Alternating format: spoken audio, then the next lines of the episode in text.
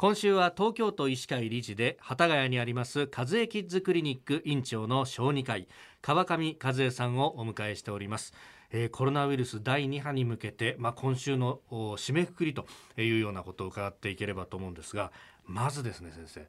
暑くなってきました。我々大人でもマスクするの辛いなと思うんですけど子供はどうしたらいいですか？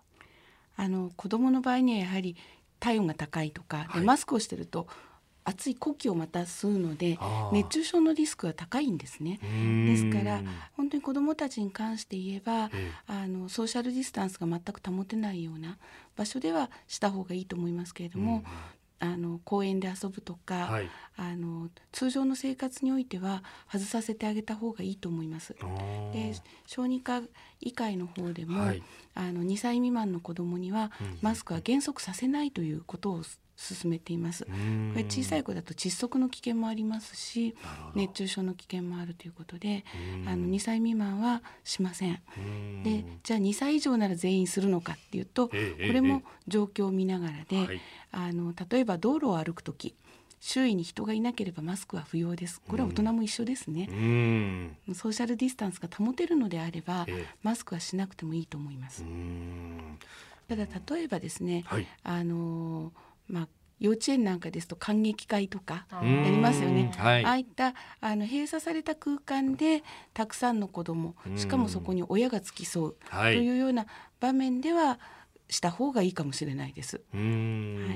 なるほど、まあ、そのやっぱりこうケースバイケースというかそういうのをまあきっちり親の方も大人の方も見極めてあげるっていうのが重要なんですかね。そうですね。それと一緒にこの第一波の間の傾向から見て、はい、家庭内親御さんが先にかかってその結果として子どもが検査で陽性になっているケースがほとんどですので、まず親御さんご自身が自分の健康管理をしっかりするということが大事だと思います。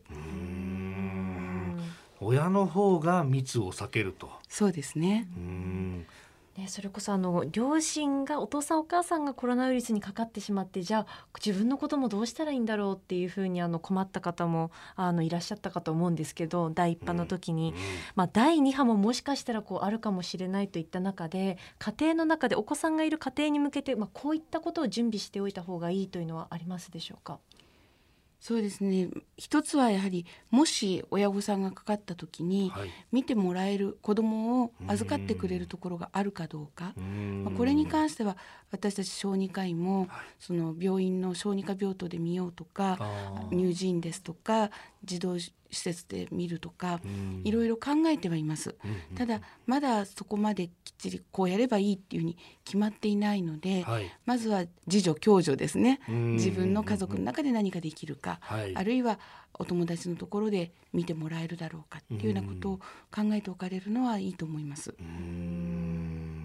それからまあ予防というところでいうと、まあ、昨日ね手洗いというのがありました。で一方でいろんな施設もあらゆるところに今アルコールの消毒が置いてあります。でも子供によってはね結構あの傷があったりなんかすると染みて痛いっていう子も多いと思うんですけどこれどうしたらいいですかね？そうですね。あの子供は皮膚が大人の半分ほどしかありませんから薬品でずっとこすってるっていうのはそれ自体肌荒れを起こしますからやはり基本は石鹸での手洗いということになると思うんです。